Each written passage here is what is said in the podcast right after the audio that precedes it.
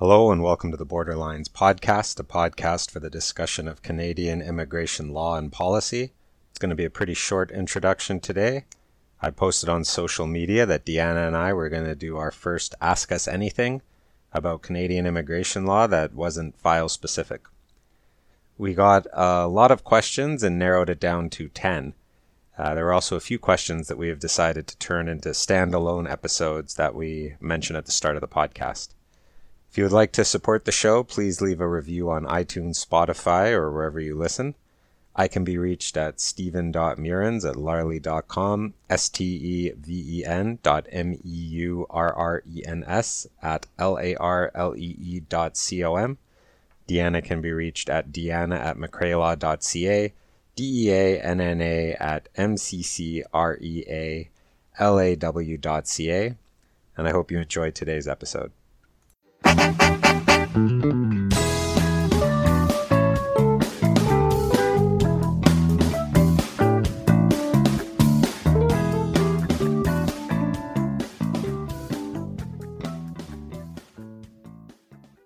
I took to Twitter uh, last week to say that Deanna and I were doing an Ask Us Anything or Ask Me Anything for today's episode, and we received a lot of questions uh, that we've condensed into 10 for today's podcast.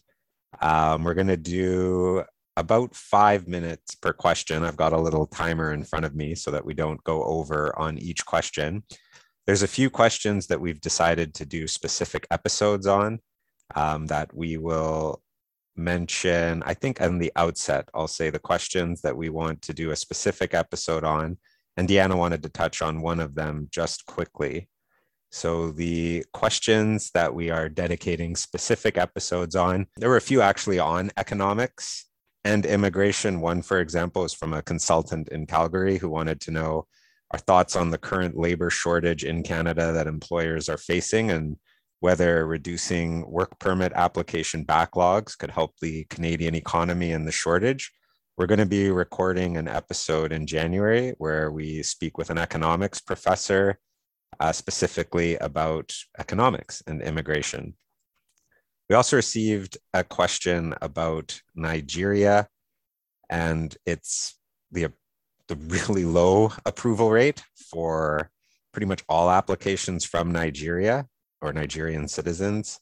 And we're going to do an episode also in January specifically on issues pertaining to Nigerians and immigration. Similarly, we received one question about whether we think IRCC is systemically racist. And we're going to do an episode, I think, specifically on that. We haven't uh, scheduled it yet. Um, we don't actually have a guest for it planned. So if you want to be a guest or if you know of someone who would be interested in this topic, let us know. And then finally, we were asked whether we believe that any applications or streams of applications will be terminated either in 2022 or in the years to follow. And we're going to do an episode specifically on that where we just go over the history of IRCC, well, not IRCC, but Parliament passing laws to terminate uh, whole streams of applications. The final question that we're going to do an episode specifically on, but Deanna wanted to address today as our first Ask Me Anything question was from someone who asked whether changing sexual orientation could lead to removal from Canada. And when I asked the person if she could elaborate, she said, if somebody did a refugee application where their basis of claim was on persecution due to them being a lesbian, and they then change or not change their sexual orientation, but their sexual orientation evolves so that they become bisexual after they've been granted refugee status and permanent residency, could they, I guess, have their refugee status vacated? So, Deanna, do you want to take it away with your short answer? Yeah, my short answer essentially is that vacation proceedings can be evoked where there's um, an application by the minister uh, where they believe that the, the basis upon which somebody's refugee claim was made was misrepresented. So, um, and there are examples that you can find in the jurisprudence where an application is made because they think that um, the, the, the basic premise um, upon which somebody's refugee claim was made was, uh, was not credible. Um, they can make an application to vacate that status. So um, the question in those cases will be whether or not there are credible grounds to believe that that application was not credible in the first place. So it becomes like a factual determination. And so whether it's like an, um, you know, as Steve said, like an evolution of one's orientation, or whether or not those things are, uh, you know, there's never, as we know, there's never like a, a hard line in, in some of these things. Um, you know, uh, I think it will go back to whether or not there was a question of as to credibility in the first place. Um, so, so that's what it would come down to, I think. Um, and often, I think these things come up in the context of like a subsequent application that has been made, where um, it goes back to whether or not the facts were incorrect at the time that they were claimed uh, in the first instance. So, um, if at the time that the claim was made, the person did truly um, believe that they were a person who was um, who was lesbian and that that was a that was a true claim at the time, then I don't think that it would that would it would render their their status vulnerable. But again, it's just a matter of uh, being able to defend that, uh, you know, uh, at the time the application is made by the minister. But again, yeah. I think that it does warrant. I don't think we've ever done a session on um, uh, vacation proceedings or cessation proceedings. And I do know that quite a lot of applications to vacate or um, cessation applications are being made these days. So I think that uh, Steve and I have just said that that would be something that we should dedicate an episode to in the future. So uh, we will be looking for a guest on, on those topics. You want to take maybe a minute to just uh, explain the two terms, vacation and cessation? Yeah, so um, uh, vacation is when um, as I said very briefly, uh, where there's um, uh, an allegation that the that the that the basis upon which somebody made a refugee claim was not was uh, misrepresented in the first place. So that's um, and I think it's under section uh, 109. But anyways, I won't I won't try and cite the regulations because I don't have them in front of me. Um, that's when an application can be made to vacate those um, uh, that status. Um, cessation is would have a similar outcome, but it's more when um, an application is made to, to terminate the status that somebody has acquired through a refugee process. But because the conditions in the country of citizenship may have changed, or somebody has reavailed the protection of the state that they sought refugee protection from.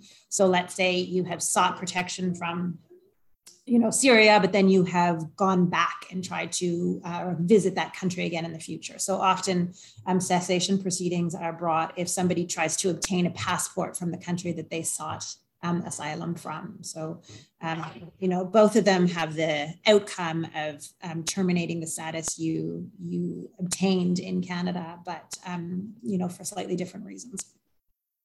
Yeah. Um, and we will go on. So yeah, we're going to do an episode specifically on vacation and cessation in more detail, but hopefully that answers uh, that listener's question with it depends. Um, it depends in the sense that uh, they would have to believe, or the immigration authorities would have to believe that the original refugee claim based on being a lesbian was fake. So question two is all, and we received several questions about this, the caregiver backlogs. We received several questions on all backlogs, but the caregivers stream was probably the most backlogged. I tweeted earlier in the week a stat uh, from IRCC, which was their commitment to, pro- or they say that their commitment and their commitment is to process 80% of applications within 12 months of the receive date. And as of September 2021, they had processed 1% of application, applications received in April 2020, 3% of applications received in May 2020, 3% of applications received in June 2020, and similar numbers uh, throughout. So obviously, they are nowhere near meeting their processing times. Um, I actually had one finalized in the sense that we did filed a caregiver application for someone, I believe in late 2019, and they then did a TRPR pathway application in May 2021 that has been approved. And so then their caregiver pilot application was finalized in the sense that we got an email saying, we noticed that you uh, received PR through a different stream. Therefore, we are finalizing your application for the caregiver stream by withdrawing it. Um, so I actually wonder how many of the applications that are being finalized right now are just being withdrawn because the applicants received permanent residence through the TRPR stream. But the question then that we were asked uh, was specific Does Deanna have any insight or information into what is going on with caregiver applications? Is IRCC working on them? And then multiple dates that people gave on when they submitted their applications with no movement. So you do a lot of caregiver applications, um, or at least you used to. I don't know if you still have active caregiver files, but you have insight. And what's going on? Yeah, well, Deanna's going to need to be constrained by the five minute rule on this question for sure. but um, uh, you know, as, as people who, who do a lot of work in this area know that there are a number of intersecting caregiver programs that have um, covered the field in the period of time since June 2019. You know, there's the legacy live in caregiver program, then there was the interim pathway for caregivers, then there was the old pilots, then there was the new pilots. So um, there's been a lot of um, intersecting kind of programs. Right now, they all suck pretty much equally, except for the temporary to permanent um, uh, program, which had that like very brief uh, um, day in the sun. And as you know, the one that was the one that worked for childcare workers, that one kind of filled quite quickly. And some of those people are starting to get landed. Um, the one that's for the healthcare workers, that one stayed. There were positions um, available still, even when that program kind of closed because, uh, you know, uh, it expired. But um, the one that was the current pilots, first of all, the interim pathway for caregivers. I'm still, even though that program only opened for a very short period of time, I think it was um, early. It was it was open for a short time in 2019, and then for a short time again in 2020. I still have people that are pending in those two programs that have not been finalized.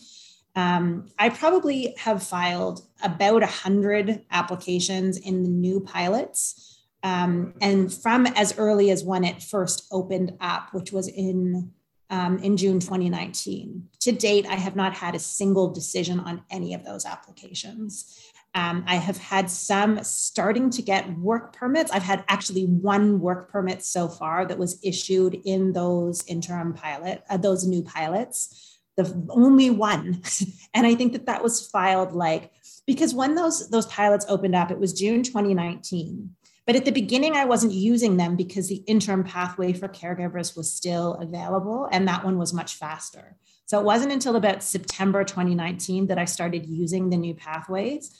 And the first one finally got a work permit, but still no final decisions. So they're basically uh, they're basically just not moving. Um, and I've actually started bringing mandamus applications on some of those, but um, even those don't seem to be um, getting a lot of um, love yet. um, they've started, you know, um, some of the mandamus applications are starting to, um, uh, you know, I've, I've gotten to the point just of um, having made the demand letters and I'm starting to see whether or not that's going to actually get them some attention and whether they're going to start moving. But but yeah, they're, they're really just they're just not moving forward at all. And you know, as to why that is the case, I just don't know. Um, I, I, think that what I understand was the issue is that at the beginning of that program, they weren't um, they weren't actually um, that carefully monitoring how many applications were in the door, and so it took for the 2020 applications, it took from um, we didn't even receive applications back until October that were being um, flagged as being beyond the quota, even though, from what I understand, yes. the quota was actually met at some point, like in the spring. Um, so it really just was an issue in terms of their tracking where they were in their inventory. And, um, anyways, that's all I can say there is just, um, you know people should not be surprised that the processing is massively slow it's not unique to the application it's just that they, they i don't they're you know as, as steve stats say they're just they're just not moving those to finalization so my own theory is that because those applications some of them will still require people to work because you could file if you had no canadian work experience you could file if you already had two and because some of them won't be ready for immediate finalization. My own theory is that it will slow down the drive to 401,000 immigrants that the government is so fixated on. And anything that can't quickly meet that target is just not being looked at. I could be completely wrong.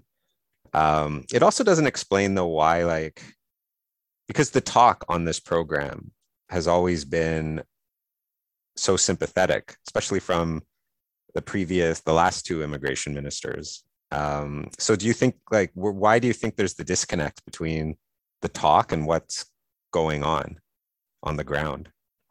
I don't know. I mean, this has always been the case with this program where the talk doesn't quite match the the action because I mean, in terms of the the point that you make about um, they're not actually being able to to meet the numbers. The fact is that, that it is a quoted program. So they still need to actually count them as being in the annual mm. inventory per year because they have to cap it out by the end of the year, no matter what. Um, so, um, you know, they have to hit their number 2750 per program per year. And so um, there's just, there's no there's no incentive why they shouldn't actually come to a final decision on those applications. Um, yeah. It just doesn't make any sense. Um, but I have just always found in the like, you know, almost almost 20 years since I've been practicing, and really my focus has so much been on this program um, in this time that I've just never quite understood why there was so much PR saying that, you know, really efforts are going to be made to like to be facilitative with this program. But every time a new program initiative comes forward, it just never plays out. And um, and you know, even when they made the proposal on this program, and you know, we kept saying, like, look, by blending overseas applicants within Canada applicants, you're you're creating this situation where new people wanting to get in are competing for the same places for those who are wanting to who are already here who have done the work experience who are wanting to regularize their status. Like this is not a good this is not a good idea um, and you know they were like oh okay we hear what you're saying but you know we think there's going to be plenty of room you know and yet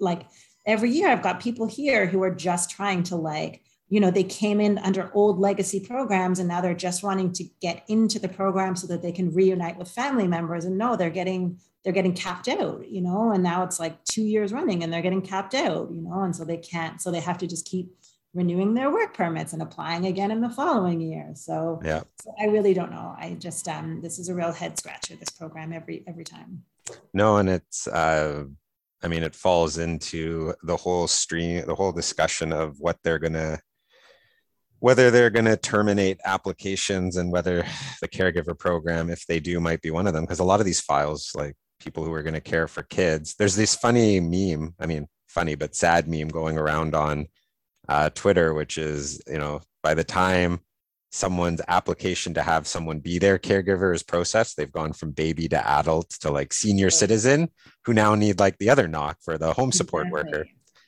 Um, anyway, we went way over the five minutes. I told you. But uh, there's a couple questions that'll be less, I think. Uh, the next one, kind of a similar vein. Uh, why are local visa offices like the New Delhi visa office not processing already approved express entry application? Why aren't they landing people?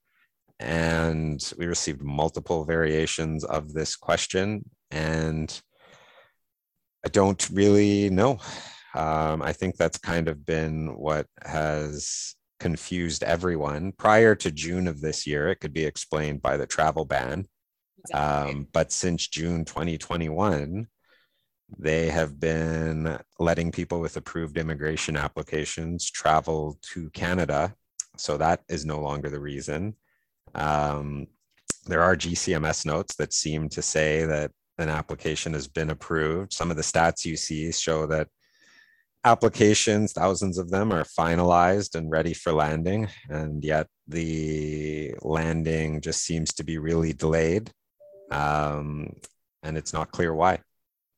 Yeah, I mean, there was also an issue in terms of like, I mean, these are um, offices presumably where they would need to issue visa counterfoils, I presume, right? And I know that the VACs in India um, were operating at very reduced capacity for a very prolonged period of time just because of the pandemic. Um, so I don't know if that can explain a certain amount of it. Um, but again, I think that, um, you know, you do begin to wonder um, you know, how much of it is just about like the political will to kind of, um, you know, to get those those visas issued and people on airplanes. Yeah, um, there are definitely country specific issues. It's become really hard for people in China to get new passports. For sure. Uh, but why? Visas from China. Yeah, but why? Uh, why there can't at least be an update that says the application's approved? Although what's weird about that is like if someone is able to get to Canada and signal that they're here, then files do move. Um, and so they seem to be issued a, able to issue temporary resident visas and work permits. So why the actual immigration applications for people who are overseas are still delayed is less clear to me. Um, there's going to be the final question that uh, we are getting today or answering today will kind of tie in a lot of these questions. Um, so I'm going to move to number three, which is an interesting question on, and it is how do you think realistically IRCC should change their workflow and file processing since the number of applications grew significantly over the years and the number of applications didn't? I don't actually know if the number of applications has grown or shrunk too much, uh, but what is clear are the backlogs are soaring. Um, in November, I, we and I think a few people published this a memorandum to the minister, the deputy minister, called "Managing the Federal High Skilled Inventory," and it showed that there's currently an application inventory of over 760,000 people. Um, this was from September. I don't know what the current number is, but as of September 2021, the application inventory was 760,000 plus people. 360,000 of those were economic class files. And the total immigration goal for 2022 is 411,000, with 241,500 being economic class migrants. So you pretty much don't need any new applicants. Uh, and IRCC will be able to meet its targets for next year eh, I mean, I obviously they're not going to like completely freeze immigration intake. So, what do you think the solution to this is, or what will happen? Well, just I mean, just as a pointer, that that was kind of the exact purpose of express entry was to to eliminate the creation of these backlogs and to prevent um, you know, to to prevent the creation of these backlogs that they couldn't manage. Yeah. And now they have big backlog. I mean, I think they overshot intake. Um, one of the things that has always bugged me is the big focus on PR, like the target of 401,000, 360,000, when really, as far as like who's coming into the country, who's using social services, who's paying taxes, it seems like the temporary resident number, which is way bigger, is more important. And I kind of wish, because a lot of this is driven by quotas. We don't want to go too far beyond 401. We don't want to be less than 401. And if we just moved away from caring about these quotas to just who's here, it, it, I, I feel like and you'll see news stories where it's oh there's now 401,000 immigrants can Canada you know absorb all these people and it's well a huge percentage of them are already here.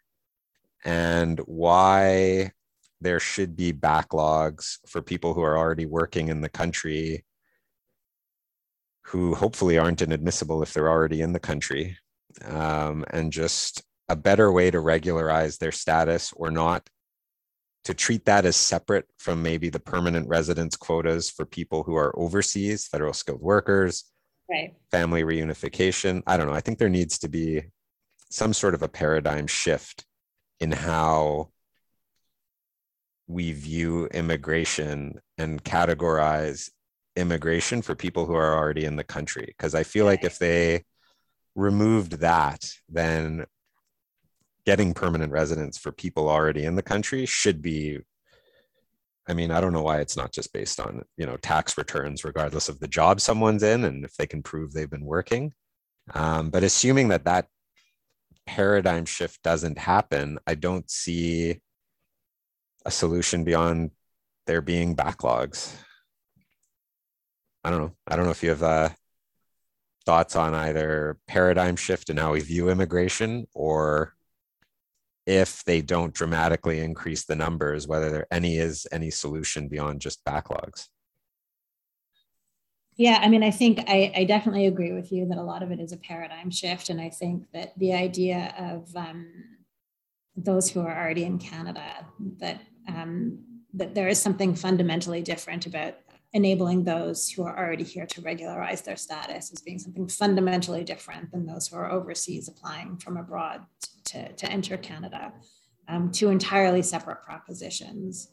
Um, but I think the other part for me that is that is different is that, and this was supposed to be part of the proposition around global case management system, is that there still are such massive regional disparities in terms of processing um, that I think um, that I think that there is like a very siloed mentality towards like processing in one visa office versus processing in another. And, um, you know, they can say that that is not the case, but I think that we do see, even just from the nature of the questions we're getting through this ask, ask us anything kind of yeah. um, thing that, uh, that that is still very much the case. And so, um, you know, maybe this is something that we can address in a sort of systemic discrimination kind of an episode, but um, there's still so much about, you know, um, what happens in visa processing, permanent resident visa processing in India versus what happens in visa processing in the United States. Like they're very much,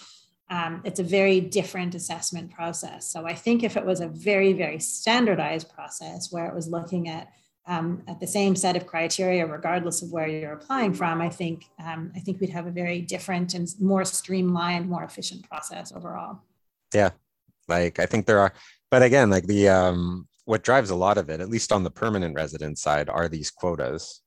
Mm-hmm. There are no quotas on the temporary stream, but yeah, backlogs from some countries are huge.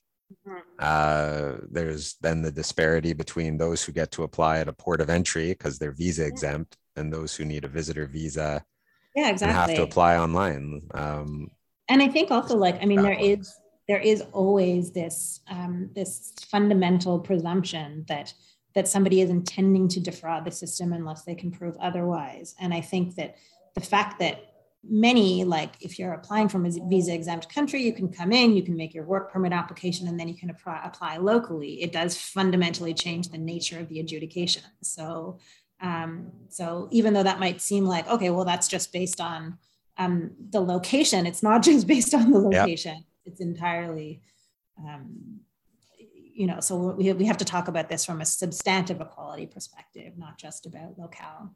I'd also like to see, I think there's too much time and way too much brain power going into trying to figure out if someone is a cook, a chef, a food counter attendant, and yeah. like distinguishing amongst NOCs. Um, and yeah. I don't, don't really understand why that is such a big part of Canada's immigration system and this whole skilled, unskilled classification and they're completely redoing the NOC system next year, and I hope they take the opportunity to remove it. Um, I don't know. I mean, I you've I don't know if you've seen the the NOC that was just released. It's like totally different codes, but not entirely different classification system at all. But I think they're um, moving beyond skill levels. Okay, they're just calling it something different because they don't doesn't sound very uh, you know good to call someone unskilled but yeah i think they're moving at least they're getting rid of those titles but even in terms of like i mean i know i spend a lot of time um, you know working admissibility cases and Um, I understand. I mean, don't get me wrong. I believe in the integrity of the Canadian immigration system, but I find the amount of time and attention we spend on misrepresentation allegations quite foolish. And I don't mean like when somebody has you know, come to Canada under a false identity. But when somebody has accidentally failed to mention a forgotten US visitor visa application that they made 20 years ago that they totally forgot about, and then, you know, you spend back and forth about whether or not that was a material misrepresentation, like some of this is just foolish. And, um, you know, and again, this notion that this is going to hurt the integrity of the Canadian immigration system, you know, like, um, you know, some of it, it, it just feels very um, not substantive. And um, um, anyways. Yeah. Oh, and we've talked before about misrepresentation as a gotcha game going after low hanging fruit. Oh, it really is. Um. Question five. This one is almost a one word answer. Do you need to mention previous visa rejections and spousal sponsorship applications? A hundred percent you do. You need yep. to mention every single one because and, and this was just it was almost a segue from my last point is that like applications get refused because you forgot to mention that you you know when you were 12 years old you got refused a visitor visa to go to the united states. This is actual decisions that get made. Yep. Next question. Uh, why can spouses from visa exempt countries enter canada on electronic travel authorizations? Which for those who don't know what that means are just it's they're basically a short form that uh, takes a couple minutes normally for IRCC to automatically process uh, for people who are from visa exempt countries and then Americans don't even need that. They can just come to Canada. Anyways to set up their life apply for their sponsorship application inland get open work permits and have families and children inside Canada with their family while applications are being processed, while those who need visas must provide tons of evidence regarding the genuineness of their marriage, are often denied visitor visas to come to Canada. The Canadian citizen has to spend money traveling to the spouse. They have marriages through video screens. The ability to have kids can be de- delayed, or reunified with children can be delayed, and long processing times is this fair? So the question is written kind of rhetorically, um, but no, of course it's not fair. I don't know an alternative way around it in a world where visas are required for people from certain countries. Um, but of course, for the individual whose life is on hold, of course, it's not fair. No. And the thing that's, I mean, this this question is put in such a way that like spouses from visa exempt countries can get open work permits. The thing that's super ironic about this is that the spouse of a foreign worker can get an open permit, but the spouse of a Canadian cannot get an open work permit unless they're applying through an in Canada spousal and they've got first stage approval. But it's just again the the the absurdity that like yep if you're the spouse of a foreign worker you can get an open work permit straight up. If you're the spouse of a canadian you can't until you get a first stage of approval. If you're the spouse of a canadian on a visa from a visa requiring country you just probably can't get in at all. Yeah. Um, you know like there's just like there's like there's so many levels of unfairness in this process and you know you're 100% right about all of this. Um, but again, I think that this goes to the like the same, you know, uh, uh, systemic racism kind of inequality of the system as it as it is. Um, and uh, yeah, there's there's really nothing more to say about it. It is a it is a very um, unfair process, and it, and this kind of segues right into the next question, which is whether or not like the question was said like why is there a particular hate, hate, hate, hatred toward outland spousal applications? It takes the longest to process with the most intense scrutiny of all the streams. Where does it all come from? And I remember back in the day, it used to be that outside Canada spousals would process faster. And that was one of the incentives to choosing an outside mm-hmm. Canada processing over inside Canada processing. And I would say to clients, you know, outside Canada processing is faster because the department knows that, you know, there's an there's a desire to reunite a couple. Whereas inside Canada, you have the advantage of being able to apply for a work permit, but it's going to be slower overall.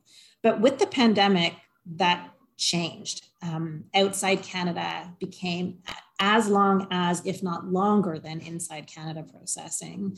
And so um, I don't know why that came to be the case. Yeah. Um, I don't know if I would say, like, I don't know that I would agree that it's more scrutiny than in inside Canada. I think that on equal facts, it would be the same amount of scrutiny. It just depends on the visa office concerned. Yeah. And for those who don't know what we're talking about, there's two, there 2 mm-hmm. there are two application streams. We're not just talking about where someone lives. It's a bit of an odd one of the oddities of the immigration system is there is the inside Canada stream and the outside Canada stream. And mm-hmm. there's benefits and disadvantages to both. So if you file in the inside Canada stream, you can get a work permit. If you file in the outside Canada stream, you can't. If you file in the inside stream, you don't have the ability to appeal a refusal. If you do the outside Canada stream, you do have the ability to appeal a refusal. Um, Make it even stranger. Like, let's say, for example, my spouse was a national of South Africa. Um, if I apply outside of Canada, my application is likely going to end up at the visa office in Pretoria. But if my spouse has a Canadian visa and is able to come to Canada, I can either apply inside or outside. I don't have to apply by one or the other. So you do have this choice. But if I apply inside Canada and then my spouse goes outside of Canada and can't get back in, my application will end up kind of falling down and you know they can just refuse it because the person is not inside Canada. So there's like this whole decision making process that goes into deciding which one to use. Oh yeah, and yeah, I uh, I didn't mention that. You can apply from the outside Canada stream while inside Canada. The actual approval rate as far as intense scrutiny goes actually isn't. The family class does have a lower approval rate than express entry but the lowest approval rate actually is the self-employed class for people who want to start businesses in self-employment. It's abysmal. It's like below 50% um, and none are being processed right now not to take away from issues in the outside canada sponsorship stream. Um, do you remember back in like 2013, the Inside Canada stream seemed to process or balloon to like three years, and that's when they brought in the open work permit yes, option for it. So yeah, the uh, yeah. yeah. it's always like a pros and cons thing as to which one to do. Um, but I, I honestly think that like the um, you know the the outside Canada process to me in my experience doesn't have a higher refusal rate than the it's just it does i mean there are certain visa offices that i would just say in my experience are kind of notorious they're just yep. they um and you know like the department can say that they're they're all deciding their applications on equal facts but i think um, any immigration lawyer, um, especially those who do litigation, will know that there are certain visa offices that just take a very um, a very challenging stance, especially in spousal interviews. And uh, yeah, it's just you know what always surprises me is how they're able to forecast in their immigration planning how many Canadians are going to marry a foreign national. I, I well, just when they pro like they'll say, okay, our goal this year is this many applications and we anticipate this many and they're pretty like close. Like i don't know if we're just that predictable as humans that the planners at ircc have figured out how many each year what percentage of canadian citizens and permanent residents will marry someone abroad and try to sponsor them but i've always found that always found the planning side to be interesting. It'd be neat to see what goes into it behind the uh, scenes. Question seven was what do you think about or question eight is what do you think about ircc's IRCC having 3.5 local workers to every Canadian employed at visa offices. Is this appropriate? Is this what causes corruption? Why is IRCC hiring foreigners to process immigration applications?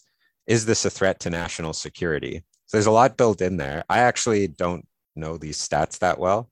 I don't you hear about people who know about people who know about people who know about people who had to pay a bribe Uh, but it, you know, it's always someone who knew someone who knew someone who knew someone who knew someone. And like, I've never encountered it. Yeah, I'm not aware of any issues with locally engaged officers or corruption. Uh, if anyone is, definitely, you know, email me. But I don't see why it would be a threat to national security. That being said, as far as delays that were related to COVID, you know, in some of the staffing plans, it did seem that they would let Canadian citizens working at the visa offices work remotely. This was the case in, I believe, India, from what I read, um, but I might have the country wrong, but it was somewhere where locally engaged staff weren't allowed to work remotely, which would be a huge reduction in the workforce that can work uh, at the height of COVID. The only thing I would say, and this is totally anecdotally, but not at all statistical or, um, but just what I hear a lot of the time from clients is um, anecdotally, a lot of clients say that they find the locally engaged staff the most difficult to get past. Um, and this was certainly back in the day when I had a lot of clients appearing at the visa office on caregiver applications, that they found the locally engaged staff the toughest. The other thing I would say is that um, in visa office decision making, there's a lot of dis- like a lot of adjudication that falls upon um, what are they called? Um, like sort of uh, country conditions, you know, mm-hmm. like and so I think that the rationale that the department has on engaging locally engaged staff is because it's what they bring in terms of what are the traditions that they can expect. So, for example, when you're talking about a spousal sponsorship, like what are the traditions that are in that culture that, you know, like are you, um, is this a traditional marriage ceremony? Is this a traditional, whatever the case may be? And that, um, that going to the insights and the wisdom that the locally engaged staff can bring about what is a traditional marriage ceremony is brings an insight. And I would just say that in general, I, I find that um, you know, I, I have hesitancy around that because even though somebody, you know, um, might not be employing a tradition that is within keeping of what is typical within that society doesn't necessarily mean to me that it's not genuine. And so, what I often find in litigation is that they are being challenged because their relationship or because their marriage ceremony doesn't match what is typical within that society. But often, those what is expected or what is traditional doesn't end up in the reasons. It's just that we just find that this relationship is not genuine. So, I would prefer if um, they weren't being held up to some unknown, undisclosed tradition. Um, and so for me, having that like local knowledge isn't necessarily elevating to the adjudicative experience. It's also just like it just sort of adds in certain expectations that I don't know that make the the the adjudication process less transparent, you know, less accountable because you know um, I don't think that I necessarily need to know all of the ins and outs of a Hindu ceremony to be able to determine whether or not a relationship is genuine. Yeah. Um, and then if they do that inside Canada, they don't have the benefit of that locally engaged staff, anyways, because it's processed inside Canada.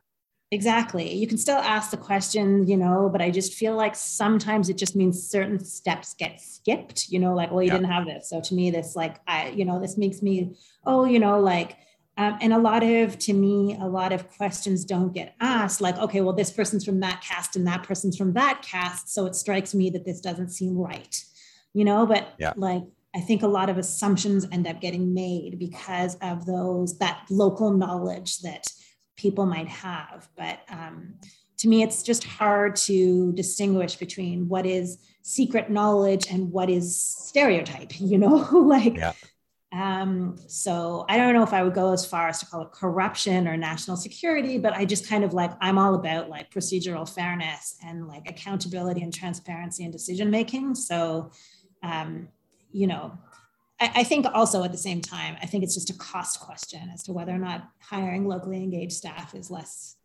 costly. I think that's yeah. You know, so, but I, I don't know. I, I can't speak to the policy reasons why they do it like that. No. And I um, have you heard of anything about bribes or anything? I or corruption? I haven't. Um, I have, but again, like I just I don't feel like I'm in a position to determine. Like I've certainly heard stories like that in certain visa offices, but I just um, I just I, I don't feel like I'm in a position to determine whether or not that's um, you know those are um, you know cred- credible. I don't know. Yeah, no, that's uh, it's the same as as me. Yeah. Um, question nine: Why what why is Canada's artificial intelligence program causing the rejection of many visas? How does it work? So there's an assumption in that question, which is that the artificial intelligence that IRCC uses is causing the rejection of visas. Um, we did two podcasts on artificial intelligence, uh, but just to summarize, and a lot of this is really guesswork because the department hasn't ever actually, as far as I know, proactively come out and said how its software works. People seem to be learning stuff through federal court cases and affidavits that the Department of Justice is providing, as well as Access to Information Act requests. But what we can say with certainty is that um, artificial intelligence is being used to triage most, at least temporary resident visa applications from uh, people in China and India. Uh, I'm not aware of it being used in other visa offices, although it might be. The triage sorts applications into three streams. Uh, those that are considered low risk are automatically approved, at least for eligibility. And there's some uncertainty over who does the admissibility check. Although, again, if all it is is reading a police certificate, I don't know why artificial intelligence, if artificial intelligence can review hundreds of pages and determine the likelihood that someone's going to leave Canada by the author end of their authorized stay, I don't know why it can't look at a police certificate and just say yes, no to criminal record. Um, but anyway, supposedly it doesn't do admissibility. Then those that are triaged as stage two or three are manually reviewed. Um, I had seen somewhere through an Access to Information Act request that in order to ensure that visa officers were still being diligent, that they were not being told why applications were triaged the way that they were, so that officers would still have to uh, read the entirety of the applications before them. Um, although there was some confusion about this because I think, uh, well, I'll just read the footnote that off to um, this memo, which said that as of January 28, 2020, officers are now provided with some key facts about the client to reduce the time spent searching for information in the case management system. And that brings uh, that kind of summarizes i think concern one that people have which is a lot of the stuff around artificial intelligence seems to all be geared to reducing the amount of time that officers read applications. And so the other part of the artificial intelligence discussion is something that isn't really artificial intelligence but a software called chinook and then i think haraya in the philippines. Um, and that is a bulk processing tool that allows IRCC officers to bulk review applications in something that looks like an express an Excel spreadsheet where they can bulk refuse applications. And as of 2020, this was being used in New Delhi and then the Indian offices, Abu Dhabi, Ankara, Bangkok, Beijing, Colombo, Dakar, Guangzhou, Ho Chi Minh, Islamabad, Lima, Manila, Mexico, Moscow, Nairobi, Riyadh, Rome, Shanghai, Singapore, Warsaw, at least. So it's now clearly this software called Chinook is being used by most visa posts outside Canada. I don't know if it's being used inside Canada. And the concern that people have with Chinook isn't that Chinook makes the refusals, although I think some people seem to have that belief. The concern that I have is whether officers are just reviewing what is in these Chinook spreadsheets or if they're still reading the entirety of applications given the huge time pressure that's on them. Um, because I think, you know, anyone who obtains internal reasons or does judicial review has reason to believe that applications aren't being read. Um, I don't know if you have thoughts on any of that or you've summarized pretty well. I mean, you've seen like the GCMS notes, which clearly suggest either that applications weren't being read or that when it came to the refusal, due to either a lack of time or care, there was no effort to make it seem like the application was read. Yeah. And so an example would be like you see refusals that say applicant has never traveled to Canada and or when they traveled to Canada did not comply with the requirements of their stay. And you just look at that and you're like, well, you can't have both of those. Um, so what what actually led to the refusal? There is some concern amongst practitioners that and I don't know what your thoughts on this are as to whether challenging decisions is now going to become a protracted process because a file will be refused because it maybe didn't receive attention or proper reasoning, but the actual application might still be one that would be refused if it did. So you no longer know kind of what the consequence of a judicial review in terms of the applicant's ability to enter Canada may be. I don't know if you have thoughts on that, whether it's impacting the value of judicial review. Well, I mean, generally, I have some concern about the value of judicial review right now, mostly because of the huge volume of material before the federal court right now. Um, I would say um, in the last year, I would say um, the ability, like one's ability to negotiate settlements at the Department of Justice right now is a little bit impeded just because they're so inundated with litigation right now that um, that um, you know through no fault of their own, I feel like the lawyers of justice are just like they're just they're super overwhelmed by litigation at this moment. Yeah. Uh, and so, and I think even worse than that is that sometimes even when you succeed at federal court, you go back to the visa office and get another garbage decision. And so I've had um, a very large number of cases that have gone, we've succeeded at federal court, you go back, you end up back at court again. So um, I think that my concern right now with federal court is that, you know, the, you know, there needs to be like a substantive review of the quality of decision making at the visa offices. Like, given that the only remedy you can get at the court is to go back to the visa office, the courts are not willing to intervene and substitute their own decision for that being made at the visa office. Um, yeah. I've tried and tried again. So, um, you know, so I think that it's like, and and and I don't think that this changes the question too much but like you know if you're still getting poor quality you know spit out you know like from a list of 20 just possible decisions up, you know um, yeah. that you're going to get like you know federal court is only kind of a band-aid solution if you're just going to end up back in the same merry-go-round and you know i've said this before on the podcast that like vavilov talked about you know like if you're just going to end up back on the same merry-go-round, then the courts have to step up and be willing to, to do something different.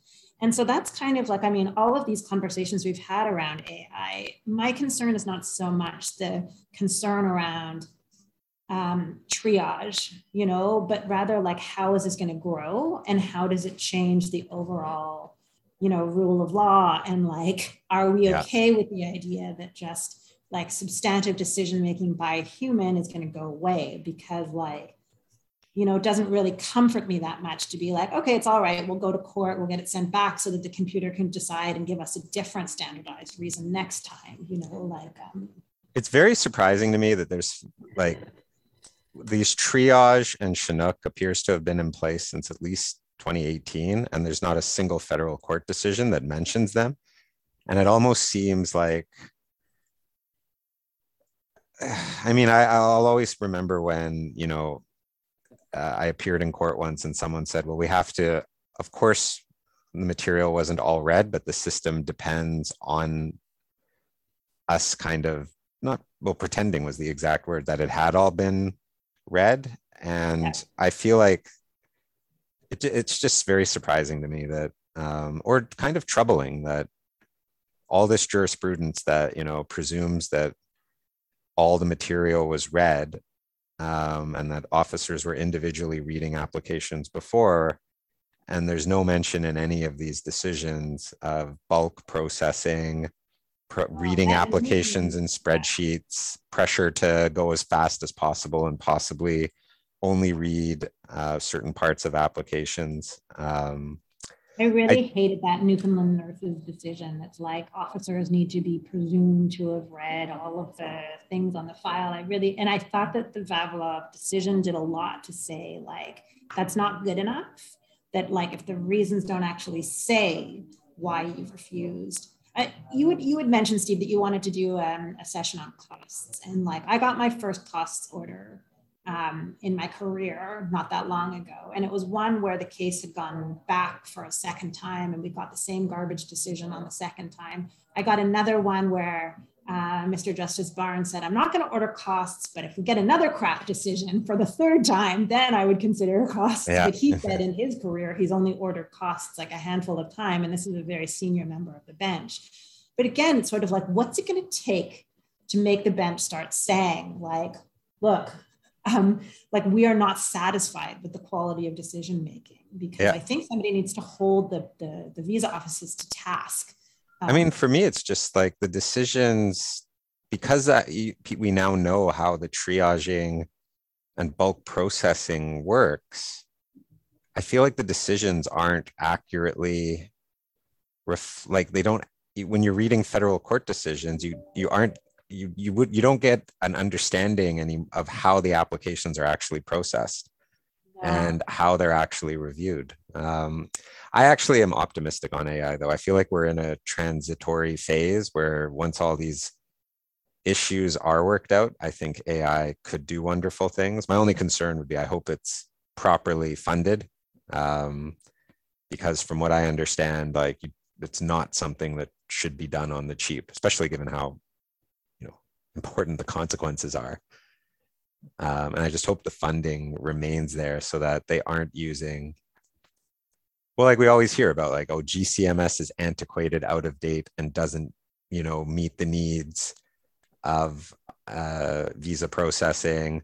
The forms that I are like that Adobe, you know, they use some version of Adobe that Adobe no longer supports, which is why apparently you can't view it in most browsers, the forms. And I just like, I shudder to think that, you know, five years from now, it'll be, well, there's this triage mechanism that is outdated and it doesn't work the way it should. But we don't have the budget to replace it. So I just hope that um, the people at IRCC involved in AI always get the uh, budgeting they need if it's going to be increasingly important. And then the yeah, last question. really what um, Aditya Mohan said on our last session, which is that like a, a, good AI system is one that's properly supervised. And I just, I've never seen the department run a tech platform that was properly tested, supervised, managed, monitored, you know? So I just, I, yeah. a little bit, I shudder a little bit to think of them running an AI system um, for, for all of the reasons you've just said. And then the final question, which sort of ties everything together, why is Canada's immigration department so secretive? Well, and then there's also lack of transparency and accountable. Um, I want to focus mainly on uh, the first two are very similar secretive and lack of uh, transparency. I haven't been practicing as long as you, but is this the most secretive you've seen it, or has it always been like this? I think it's always been like this. I think that, I mean, from, I, I think that what we always hear from the department is that you know, if they are too open and clear about what the rules are and what, you know, what's happening behind the curtain, then people will start gaming the system. And I've always been a little perplexed by this because um, it's always, it's always to me this fundamental premise that um, that everyone is out to defraud the system and that running a system that's open and um, that the rules are clear and that the system is open and knowable, that that will increase fraud and that will increase, um, you know, malevolence. Um, to me, it, it sort of, um, I just, it sort of it flies in the face what of what I believe about the rule of law and about you know the yeah. requirement of accountability. Um, you know, I I've always kind of been sort of baffled by the, the department's sense of the need to continuously add new enforcement mechanisms when we have a very robust enforcement machinery uh, around the act. And so I think that coming at every adjudicative process as if uh, we are assuming that every single applicant is intending to game the system, creates uh, an environment where uh, just the rules and the policies are so difficult to know and so difficult to understand that there are these what we call the gotchas, you know, all the way through the system yeah. that um, that a lot of a lot of the uh, mistakes made are like honest mistakes and misunderstandings just designed just created by the fact that the that the mechanism is so difficult to understand so difficult to know um, so difficult to navigate. And it is it is really truly an access to justice issue. Simple things that should be able to be done without the use of counsel are just mm-hmm.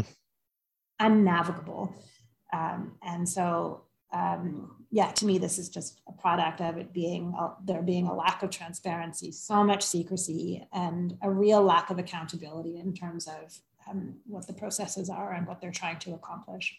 Yeah, I have an email that I received um, over the weekend from someone who they and they phrased it. This is more of a an expression of opinion than it is a question, but it kind of summarizes this, which is you know, for all of this year, the Canadian Experience class has been Canada's largest immigration program. And now I'll just start reading the email um, from S. I'll just say S. So uh, since September 14th, there have been no Canadian Experience class draws. I understand the government has targets to fulfill considering the Afghanistan scenario, but what should the candidate who's completed a year and is eligible for CEC do. My work experience or my work permit is expiring soon. I'm an applicant in the pool, and my work permit will expire this month. The eligibility criteria for the postgraduate work permit extension under the public policy is I don't meet. Uh, not expecting a CEC draw over a month or two is not the candidate's fault. Some of the companies will not issue LMIAs and searching for a job without an ability to extend a work permit is not easy. I keep I need to keep working to pay my rent and pay back loans. I'm contributing to the country economically and paying taxes, but I have no idea what is going on. Um, should I be hopeful that there will be CEC draws in the near future? And I guess the takeaway from that is that, and it's just one example where CEC draws just stop as of September 14. People who are trying to plan their future have no idea when they'll resume.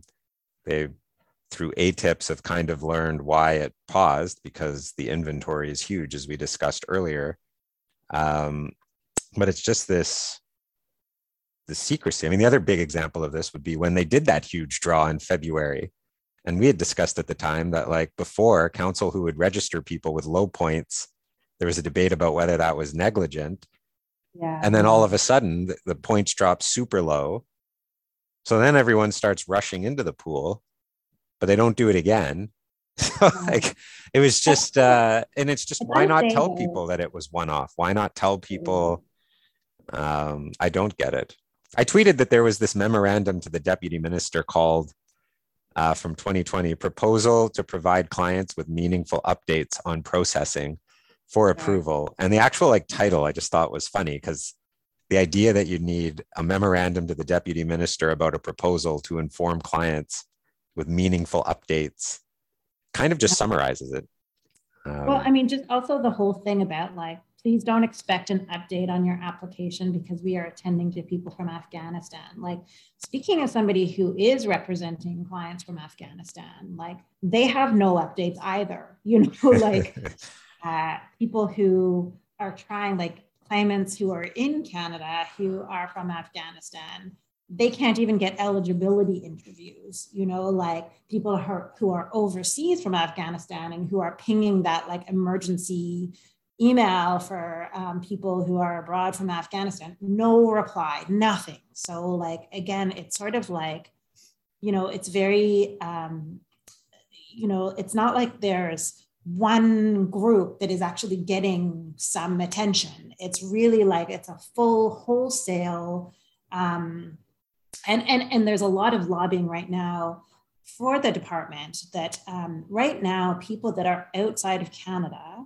who are Afghan nationals who are seeking to um, get assistance from the government. Most of them are in countries where they cannot get a UNHCR designation. The sponsorship agreement holders who could support them have used up their, their places in their quota. So, unless the department re- removes the requirement for them to get that UNHCR designation, which they can't get in any of the surrounding countries. They're outside of Afghanistan now, not able to do anything, not able to leverage the programs that the department um, issued um, for those who are still inside of Afghanistan. So it's kind of like on all of these fronts, like it just feels like there's, there's just a lack of honesty. There's a lack of honesty and a lack of transparency. So every time I get one of those bounces, like, sorry, we can't tell you what's happening with your work permit that you need to maintain your status in Canada. We're attending to people in Afghanistan. I feel a very deep sense of frustration and sarcasm about that because, like, well, then how come you're not answering my message about the person who's the Afghan national currently stranded in India who can't maintain her status in any country and is basically stateless at this moment, you know? So, um, so I think that there's an overwhelming sense of frustration with the department right now. All you need to do is watch the Twitter feed on the department right now. Couples who are, you know, separated and have been separated for two years that are just wondering when they're going to be able to be together. Like I think um, the frustration with the department is right now at an all-time high. And I think that their trite message, like, please don't ask us for information about your life because we are attending to others, I think his really, people's fuse has run quite short right now. And so, and I don't think people are buying. And I think that the use of the, oh, sorry, we're, we're attending to people from Afghanistan, I think that um, uh, I, I call BS on that basically. I think it's been very detrimental also to people's perception of refugees. Because with the Syrian refugee oh, resettlement, which was bigger, if I remember correctly. I think the numbers were bigger. I used to always tell people, you know, oh no, that's not impacting your application. I never got the sense that the Syrian resettlement really did impact people's applications. Whereas the Afghanistan one is like in your face, you will be impacted by this. Yeah. Um, but I think you're right, though. It's it's led to, uh, you know, we do hear all sorts of like pretty kind of um, you know xenophobic remarks um, from those who are waiting for a sponsorship. But i mean i think that um, you know th- there are systemic barriers right now preventing those who are actually fleeing the crisis in afghanistan from getting anywhere right now. So the fact that they're being leveraged by the department as being an excuse for why you can't extend your stay here in canada um, it, it feels pretty shady. Yeah. I'm actually reading um, michael lewis's book the premonition and it's all about the CDC and the build up lead up to COVID 19. And it has some passages about people who work for um, veterans, whatever the veterans hospitals or whatever the age, I can't even remember the name of the agency right now, but how um, those agencies operated under this always try to disrupt things the most and have the least possibly bad news leak because the politicians will leap all over anything that's even slightly negative. And I wonder if that's what drives a lot of the um, the hesitancy, I guess, to deliver bad news or updates. In that, as soon as you know you say something, uh, it may be negatively politicized, and so the result is to just go super secretive. Maybe. But then that just leads to everyone assuming the worst. I find so. I'm not sure. Uh, yeah. It's like with the AI, how you know. But when you think about like somebody writing to the department and saying, "Hi, I'm trying to maintain status, and here's what I want to find out," and you get a reply back saying, "Sorry, we can't help you right now. This is not what we consider an urgent inquiry. You know, this is what we are attending Yeah. to." But if you fall out of status, don't worry. We'll be there to ruin your life. Yeah, exactly. I mean, that's just it. Like, uh, it doesn't actually translate into any true amnesty, is what I'm finding. And so it's a bit more of the like, um, you know, I do have a fairly, um, you know, I do have a sarcastic attitude toward it because I'm not finding that it's ending up in any actual leniency, leniency in, in, in the end result. So, yeah. yeah. So I guess before we end, it's not one of the questions, but we kind of just ended on a negative note. So maybe optimistic for 2022. Um, optimistic for 2022. Do I have to answer in a positive way? Um, Maybe one thing positive. positive one thing. amongst the. Um.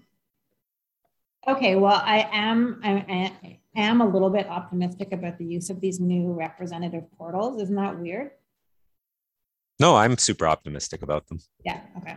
Um, yeah, I'm optimistic. I I I don't know. I mean, I was optimistic for 2021 that a lot of the backlogs would be cleared. Supposed to show you. Um, I know. So I, I I'm not. Am I optimistic for 2022? I mean, they've paused intake. I am optimistic. Oof, but they have a minority government. I was going to say I'm optimistic that they're going to do that paradigm shift and try to say. See? you really are an. I know. I, I, is that just like pie in the sky optimism that they're going to say, look, like we're in the same way that the conservatives moved the international mobility program out of the foreign worker program. I'm optimistic that they'll follow something like what New Zealand did and reduce the barriers to staying and try to explain that the way we that they have previously pre- been presenting stats just wasn't the right metric. I don't think you're optimistic. I think you're a dreamer, my dear. hey, it was in their platform. They wouldn't lie. Um, that they would. What was Oh, their no, platform? never. A pathway to permanent residence for all foreign workers. Because it's like I don't know. It just uh, it just it's it, everything seems fixated on the wrong number. Yeah, I, I really hope you're right, Steve. Yeah. Uh, my vote is for Steve.